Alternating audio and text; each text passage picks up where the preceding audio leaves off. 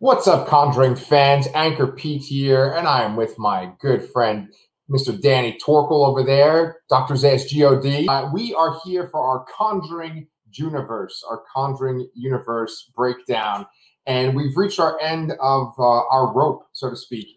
It's time for us to do our ranking of all eight Conjuring films. Danny, are you ready for this? I I am very ready. I I've spent uh, about what two and a half weeks uh, going through this whole franchise, uh, and interestingly, I watched I believe it's like five of these movies for the first time. So this was actually kind of fun. The way we're going to break this down, we're going to go in chronicle, chronological order, but in reverse. So we're going to start from the most modern movie and work our way up to the original Conjuring. And each time, Danny and I are going to say where we placed it on our own personal rankings. Guys, this is Spoiler City for all the Conjuring movies. So if you haven't seen the movies we're talking about, go watch them. They're all on HBO Max right now. Conjuring The Devil Made Me Do It, which came out in 2021. That's our uh, most recent movie. How, where does that rank on your list, man? I thought it was fine. I thought it was a good, you know, sub two hour horror movie. But then it was one of those movies that the more I thought about it and the more movies I, I, I saw in the series after that, I I kind of went back and it kept moving down on my list. Yeah. Um, and I think the problem is the first two Conjuring films are just so very good. Mm-hmm. And this one is a steep drop off from those Conjuring films. This this movie sadly feels more like a spin-off than a sequel. Mm. You know what I mean? In Mhm. the, the idea that like the Annabelle films, the Nun, those are spin-offs of the Conjuring. Whereas this is the Conjuring Part Three, but it doesn't feel like a continuation. Um, it also was probably 20 minutes too long. You probably could have cut a bunch of stuff. Uh, and and my my biggest issue with this movie was, and again, we're we're in spoiler territory, is the Conjuring and the Conjuring 2, what make them so great for me is that the the lead villains at the end are these awesome demons. Or you have uh, Bathsheba, the witch from the Conjuring, and then you have Valak, um, who gets this, who's really the big bad of like the whole Conjuring universe.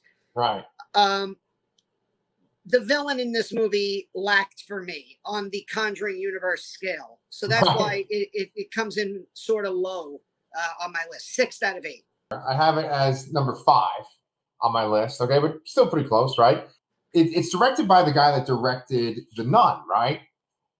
And so I think it's the guy who directed Curse of La Llorona, Michael Oh! Chavez or or. Yeah. Not- Yeah, Michael Chaves. No, you were 100% right. It is that director. And, um, you know, obviously he's not James Wan. Nothing against him, but like James Wan, I kind of consider a visionary. Um, I- I'm pretty sure that this series has the legs that it has to stand on because of James Wan. I think for me, my issue with this movie is something that I don't even blame the movie for. I think it's my personal problem was the marketing of this movie. I felt made it seem like we were going to get a lot of courtroom drama. And I was expecting a very um, I don't know if you ever saw The Exorcism of Emily Rose, but I was Yes. expecting something like that. Yes. where it was going to be some scary exorcism stuff and then courtroom drama where they're trying to prove that the devil made this kid commit a crime.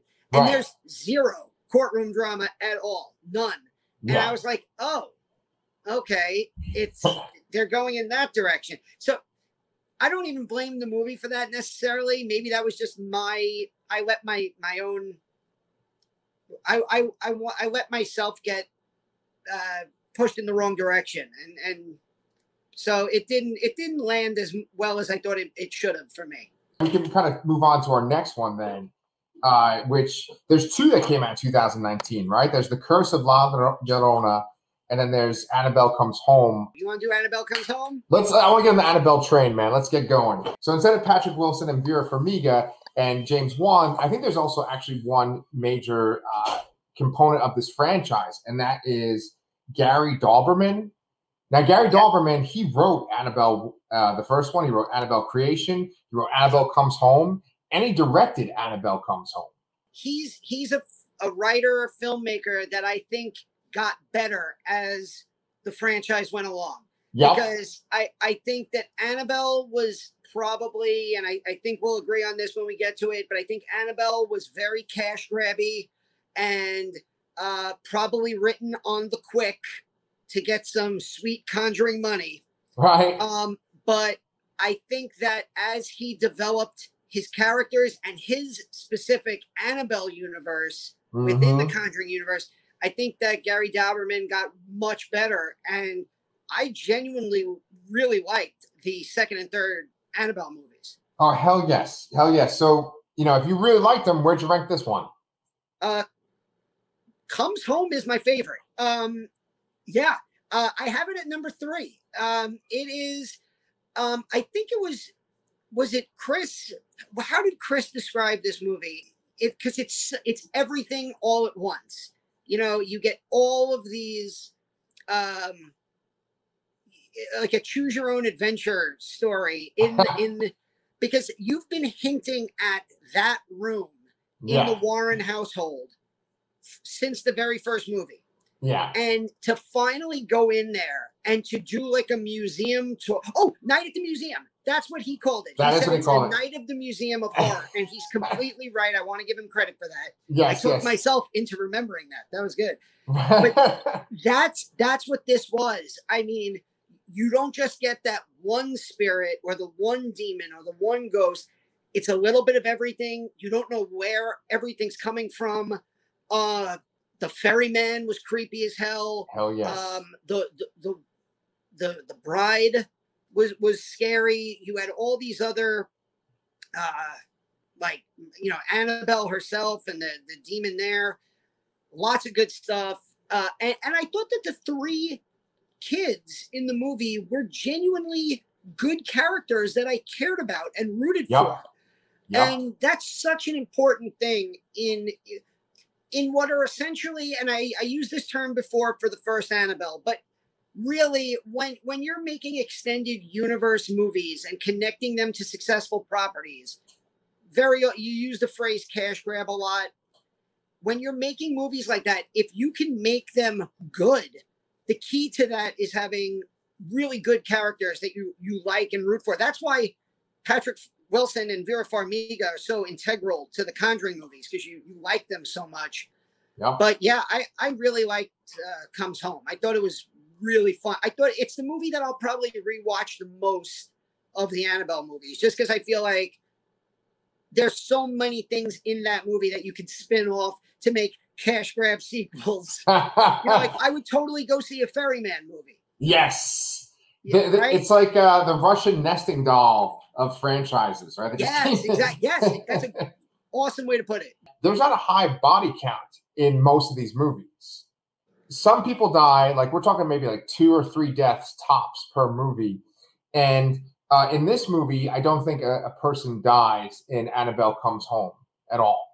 it's the daughter it's judy right it's Right. it's the warren's daughter it's her babysitter it's the babysitter's friend it's the boyfriend that shows up later Right? they all live Bob's I, got yeah, balls. I, don't, I don't think anybody dies Yeah, and, and you know when you watch a horror movie, you're so programmed to think, okay, well, this person is probably going to die. You know, they're just setting this person up to die, or they deserve to die because of their actions.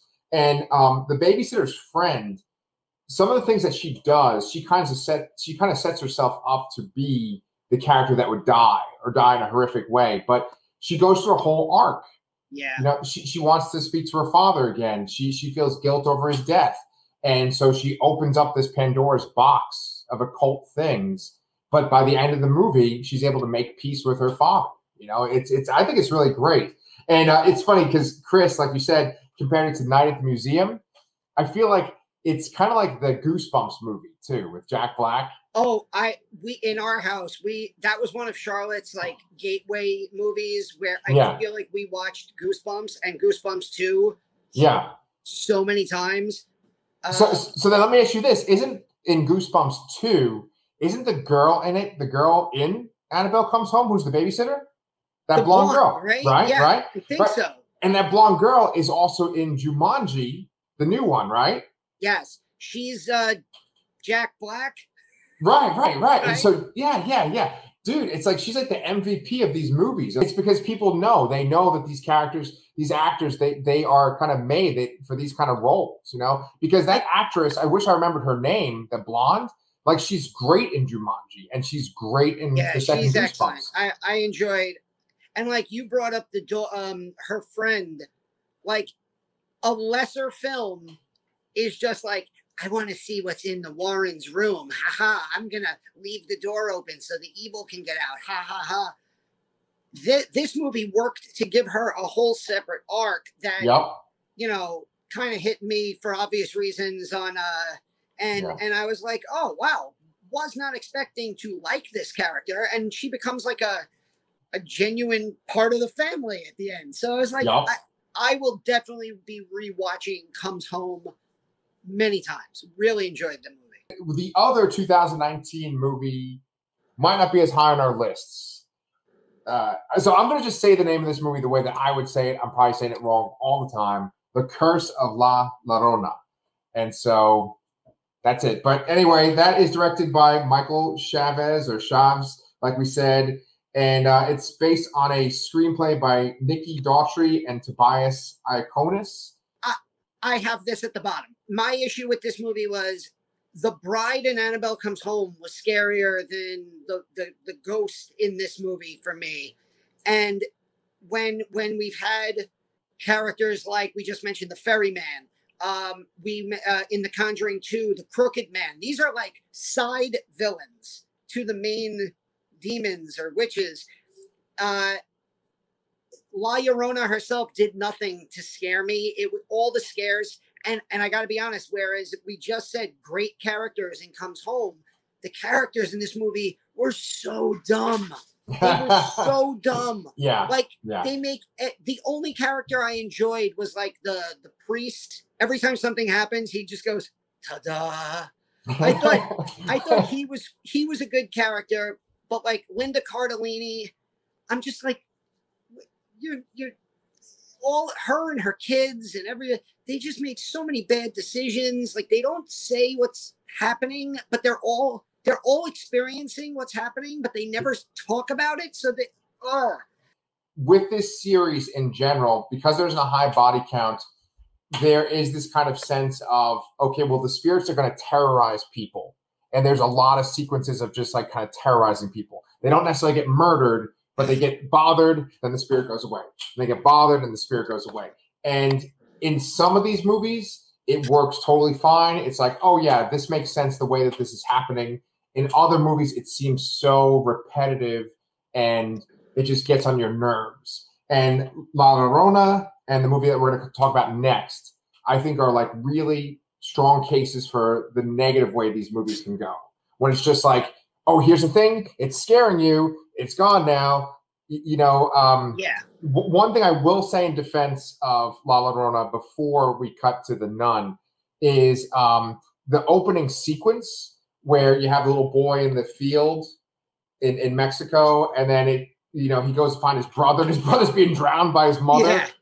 That was pretty brutal, and I wasn't expecting that.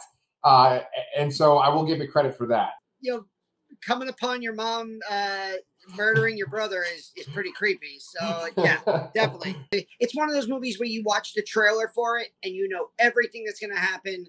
You you could pretty much pace this movie out and go, okay, here's what's going to happen from minutes one to ninety two, Yep. and you're good. Very well put. I, I almost kind of feel like that is the same for the nun as well. And I will actually say that the nun, for me, was worse in terms of okay, well, what's it just doing? It's just messing with someone. There's a person in a nun habit standing right over here. Oh, spooky. And then like it's just to leave them alone. It- it's just like too much for me, and it, it, it kind of feels boring after a while. And so, uh, 2018's The Nun for me is uh, number six on my list. We're we're like pretty dead. I I had this at number five.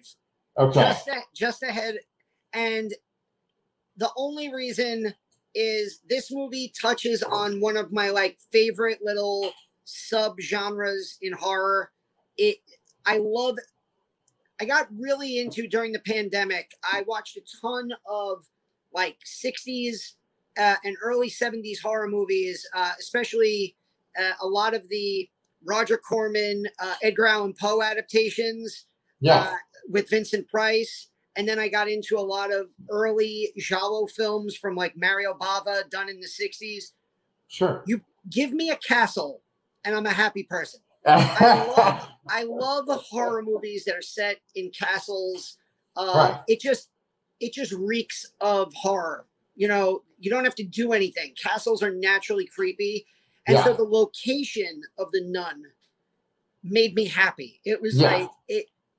The movie, I know it, everything you said. I totally agree with. There's a lot of repetitiveness yeah. there's a lot of you know attempted jump scares there's a lot of like people you're talking to but you know they're what like why are you talking to this it's so obviously uh, a ghost or a spirit or something yeah. Yeah. but then the movie would go back to the the abbey which is basically a castle and i was just like this is awesome like ah why are they leaving this place just put the movie in here like and I love I love that part of it. And the only other thing I'll say about the nun is Conjuring 2, Valak is a scary character. So I liked Valak as the, the lead, you know, villain. And I liked how at the end it does tie back to the conjuring. Yes. Um, whereas, you know, other movies felt a little forced. I like that this one kind of sets up where we meet uh, the the Warrens at the beginning of the first Conjuring film. because I was sitting here thinking, like, how are they going to transition this? You know, how are they going to segue? I know I'm like the master of the segues on this channel, but how are they going to segue to, you know, The Conjuring 2? And then they show this French Canadian guy. And it, it kind of, I felt kind of embarrassed because I was like, oh, yeah, why didn't I remember that uh, Ed says is a French Canadian guy that was possessed, right? Because in this movie, he says like four times he's French Canadian. Like Valak, literally like the villain, the, the demonic villain is holding him up in the air, and she's like, "You're gonna die, Frenchman," and he's like, "It's a French Canadian." You know? Yeah, I know. It's like his running joke. Yeah, yeah. And I just I, I never made that connection. It's like, oh, it's that guy that was possessed that was weeping blood in uh the first Conjuring, Eh, right? Because they show up in the first Conjuring. he's the one. He's the one where they're at, when they're at the the university and they're showing the the film of the exorcism. He's the Right. one being exorcised. Yeah. Right. And but that footage is in both movies, right? Isn't it in the Mhm. first Conjuring? Yeah, yeah, yeah. And so yeah, that, that just kind of blows my mind. There's that connection. Um, the movie itself is directed by um, Corin Hardy. I looked him up on IMDb, and it looks like he's mainly done music videos besides this. And you can like hundred percent tell by watching this. Like this movie, I think besides James Wan's contributions to the franchise, this is probably the most uh, visually exciting movie out of all Yeah. right? Um, and then just for me, as a guy that's like into D and D and and you know fantasy and all that kind of shit, um, I really like that they like literally summon the demon out of the ground, at, at, you know Valak, and um, it, it looked like something out of like Diablo, the video game Diablo, Yeah. when they were like No, summoning, totally.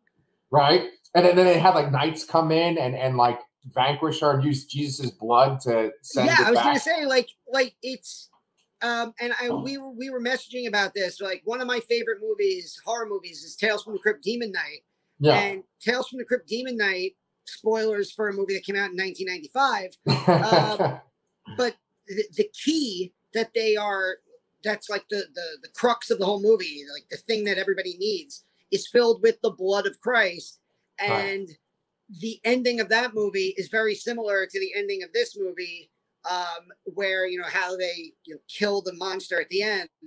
Um, I also like that it was uh, Taissa Farmiga, uh, Vera Farmiga's younger sister, uh, because Oh, that m- makes it totally look Yeah. like yeah. uh, it, that it's like maybe this is Lorraine when she was younger, or maybe this is Lorraine's older sister. yeah. Um, so I, I like that they cast uh, her sister in this movie because they look they look like mother and daughter. They're like twenty years apart.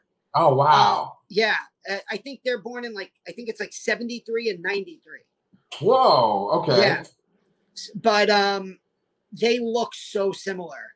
Yeah, wow. I didn't even I didn't even know that. So then let's go to 2017 and back on the Annabelle train with Annabelle Creation. Now, Danny, I have this ranked pretty high because I actually like it better than Annabelle um, Comes Home. Mhm. And and the reason why is because I felt out of all these movies, just the original Conjuring and this one were the ones that like gave me the creeps afterwards. Like I was creeped out after watching Annabelle Creation. And I feel like I might have said this to you and Chris that like the first half of the movie and the second half of the movie are very different, and the movie Oh, like yeah. kicks into high gear in the second half. So for me, Annabelle Creation is my number three. It's my number four. I we're we're like always one number apart, and I and I'm and I'm pretty sure with our last three movies we have them. I think our number seven is exactly the same, and then our numbers one and two are probably the same movies, but maybe Yeah. in reverse order. And This is where I love this franchise because Annabelle Creation is a prequel to a spin-off. Right, right. Because it's like Annabelle is not a sequel, it's a spin-off. Right. Uh, and so now this is a prequel to that, which means Comes Home is a sequel to a prequel to a spin-off. But- I I really liked um I liked that this movie went in different places. Like I didn't know like and you think you would know because it's a prequel, so you're like, oh, it's gonna set up with uh, somebody's in the doll and the doll and you find out that it's the, the demon possessed what was in possessed the daughter and the daughter was in the doll and then the daughter ends up possessing the, the new girl and you're like uh yeah i i i really liked how this progressed uh, Yes. the only reason I put Comes Home in front of this one is because this movie is in no way boring. I don't want to make it seem like it's boring, but it takes its time getting Yes. to where it needs to go. The, this movie has a good setup, yes. but it's a little slow in the setup, which is fine if you have a good, if, if you're progressing.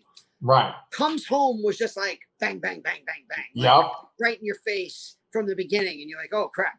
So I, I feel like I feel like this movie might be actually better than Comes Home, but Comes Home was just a more fun watch for me. sure. Uh, th- this is why for me Creation and Comes Home are so good Mhm. because and and, and this is going to lead into a little bit about Annabelle, but Annabelle when it came out, I think the thought was, oh god, they're making the killer doll movie. Or like uh it's the the, the possessed doll movie Right. these movies built such an in- insane universe for that possessed doll. Yeah. There's it's it's almost like Annabelle being there is just kind of superfluous to the Yeah. rest of what's going on. Um, I think the demon is Malthus. Is the demon? Oh, they've actually said its name before. Yeah, like the like the the blackish Oh, yeah. demon. I, I know what Yeah. he looks like. That's for sure. Yeah, they show him in all of them. He's legit scary. Oh fuck yeah.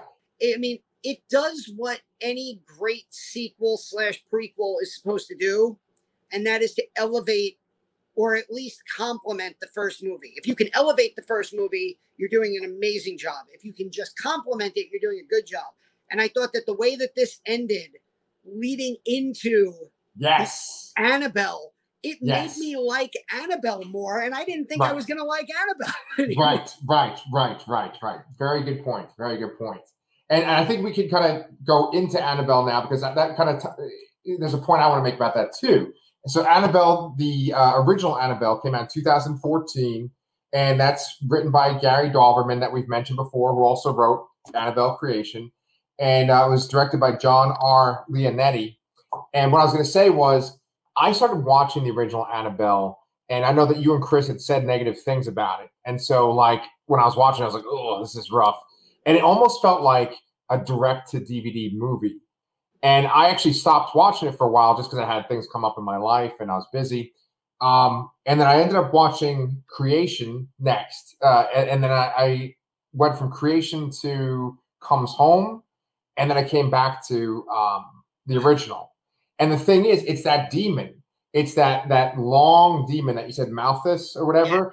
You know, with the red eyes. He's a very kind of generic looking demon, but they always use him effectively. Even in Annabelle, the original Yes. Annabelle, they use him effectively. Hundred percent.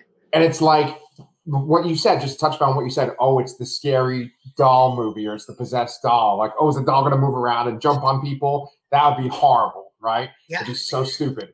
But they always do this thing where they kind of move the doll a little bit, and then it's like, well, oh, is it just floating? No, no, no, it's a demon behind it. And you know, then you go and you look at the demon, it's in shadow, and then you see his red eyes. And um, Annabelle creation, just to kind of backtrack, I think uses him the most efficiently. There's one part where he kind of like almost like dangles down from the ceiling like a bat, uh, like almost out of Bram Stoker's Dracula, the Coppola movie, and you see his red eyes. Um, but that seeing him in the original Annabelle made me like the original Annabelle way more. And then also seeing that the girl that gets adopted at the end of uh, creation is the crazy cultist in the Mhm. in Annabelle made me like it way more than I thought I would. rewatching Annabelle now, um, I didn't did like I it was I it, it was just uh like you said it was a non-movie the first time I saw it. I was just like, ugh, I can't believe I'm watching this. Watching it now with all the context and everything else, and then watching creation and seeing that ending made me appreciate it more. Now, that being said, it's number seven out of eight on my list. Me too. But it does have I, I always argue cults cults are scary Right? and so it has the cult aspect to it almost the charles manson aspect to it Yes, it does. and uh the the demon malthus who's in the movie there's that one scene with the elevator in the laundry room and um where like the, the lights start to go out and Yep. that that's a pretty intense scene Yeah. um, it does unfortunately have some things that are just questionable to say the least. I know that I, I wanted to bring this up because we we did cover the documentary Horror Noir on the channel. The idea of the uh, uh, the black savior figure. right. And there's just a shameful ending in this movie where Oof. like this who is it? Alfred Woodward, the great Alfred Woodard. Yeah. she has like no attachment to this movie at all.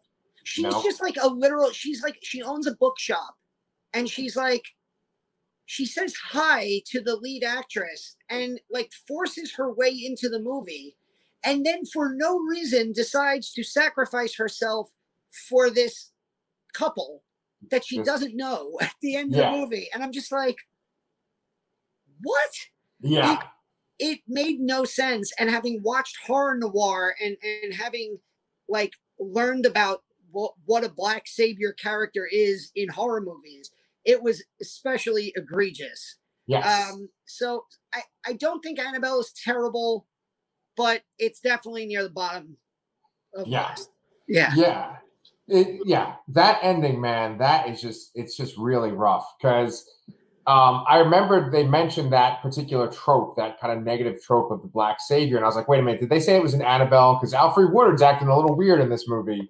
And then when she gets on that ledge, I was like, oh no, this is going to happen. She's going to kill herself for Yeah, this but- this young white couple. Oh, i mean and they they are like the whitest couple yeah, yeah, seriously, seriously. yeah So that brings us up to the final two, and so I think that we're going to have almost like an aliens alien kind of ranking thing. And I think that you and I are on opposite pages on this one, though. Well, in Alien, in the Alien franchise, I think I went with Alien as my number one, just because I like the horror aspects Yeah, more than I did like the action sci-fi aspects. But they're they're like this. They're, yeah. right, right. I'll watch Aliens any day, every day. It, it it's just a matter of I have to put one on top. Which one did you? Which which one is uh number one for you? Conjuring or Conjuring Two? So number one is Conjuring, the original. Okay. And for me, it's not even a like, oh, which one? I, I think they're both kind of equal. I actually do like Conjuring 1 a bit more than Conjuring 2. That being said, I really like the Conjuring 2 a lot. Mhm. And that's my number two. I think it's really, really good. Uh, and especially the little girl, and it's fantastic. The the villains are fantastic. Um, but The Conjuring One, that's what started this all, right? And it's just so scary. It just reminds me of movies from the 70s. Because uh, I mean, it's set in that time period, but it just kind of reminds me of the, the kind of movies I was so scared of as a kid, like The Exorcist and um, Poltergeist. You know, Poltergeist is not 70s. Well, but it's it's funny that you brought that up because I I was I was vocal in my complaint about The Conjuring when it came out that hmm. to me there was nothing original about it. It was literally half poltergeist, half the exorcist. And I think I mentioned this when Charlotte and I did our reaction to this movie. And it it really does feel like that. They bring in the paranormal investigation team. They set up little, you know, uh, cameras all over to document it, which is exactly what happens in Poltergeist. And then the end of the movie is a full blown exorcism scene with a demon, which right. is pretty much The Exorcist. And this is another movie, like we've been saying, nobody dies in this movie. It's just, it's just building tension uh, throughout.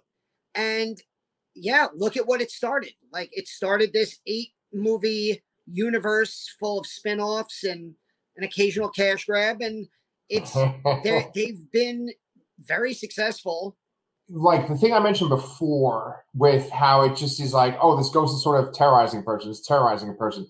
They explain it in the first movie. They explain it in the first one. And so you you recognize in each spin-off that this is part of the process. They terrorize people to wear them down so that they can eventually possess them. Yeah. Right. And so in the first movie, I feel like it's done the most effectively, where it really does feel like it's not just, oh, we're doing jump scares, we're doing this to creep you out. It really does feel like this is the process. This house, it, there's a benevolent spirit. Wait, benevolent is wrong, right? Malevolent spirit in this house.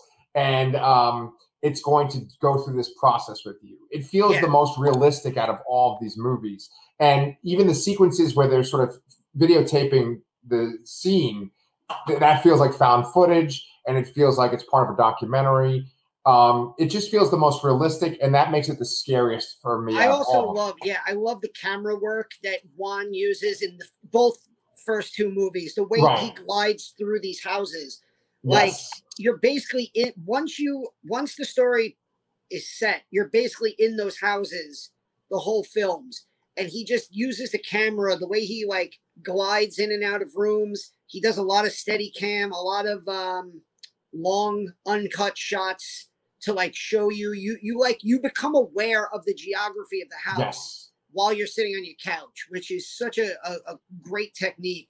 This is my number two. Right. This is my number two. Conjuring. Conjuring yes. 2 for me is number one but again it's it, it is very much an alien alien situation where it's even more so probably here because alien and aliens are so different you have Ridley Scott versus James Cameron. You have slow outer space gothic horror versus the most intense sci-fi action movie ever made at that point, probably. Because right. Terminator 2 hadn't been made yet by James Cameron also. Right. So you, you, these are two very different movies. It's like if you want to watch a, a, a creepy ass horror movie with a great monster, you watch Alien. If you want to watch a kick ass action movie, you put on Aliens. Right. This is the same director, the same vision, just True. two different stories involving those same characters. True. And I went with Conjuring 2 as my top choice just because like I had said, I I was the the Conjuring felt a little samey. I felt like, oh, I've seen this before. Poltergeist, I've seen this before with The Exorcist. Conjuring 2 felt really original uh, and it had the the, the one two punch. Yeah. It had the one two punch of Valak and the Crooked Man. Ah. Whatever it was, to have both of them in the same movie, yeah, was just oh man. And the old man himself, who is like being possessed, is scary to begin with. Like the right. idea of this old man who won't leave his house. It that that was creepy I don't understand why they never threw the chair away. That was the only thing. That, Yeah, yeah, yeah. Like, a guy died in that chair. Throw it the fuck out. Like, yeah, yeah, seriously. I just I am really glad that I went down this rabbit hole with you and watched all these because uh, I, I probably wasn't ever going to watch the whole franchise, and I'm really glad that I did. And the Right. thing is, like we've we've talked about this with other franchises. There are movies in other franchises that are just like nightmares to get through. Yeah, And that includes the big ones, like the Mhm. Halloweens, the Friday the 13th, the Nightmare on Elm Streets. There's like, oh man, do, do I have to watch Jason Takes Manhattan again? Do, do I have to watch Halloween 5 again? yeah, And here, like for me, the worst movie here, The Curse of La Llorona, isn't even that bad. It's No. 90 quick minutes. I, I could I could watch it again right now and I, I wouldn't feel like it had drained any more of my life away. Didn't drown you in the tub, huh? yeah. But yeah, as always, Danny, it's been a pleasure. We thank you guys for being with us for the Conjuring Juniverse and sticking with us all summer long on the Lastercast.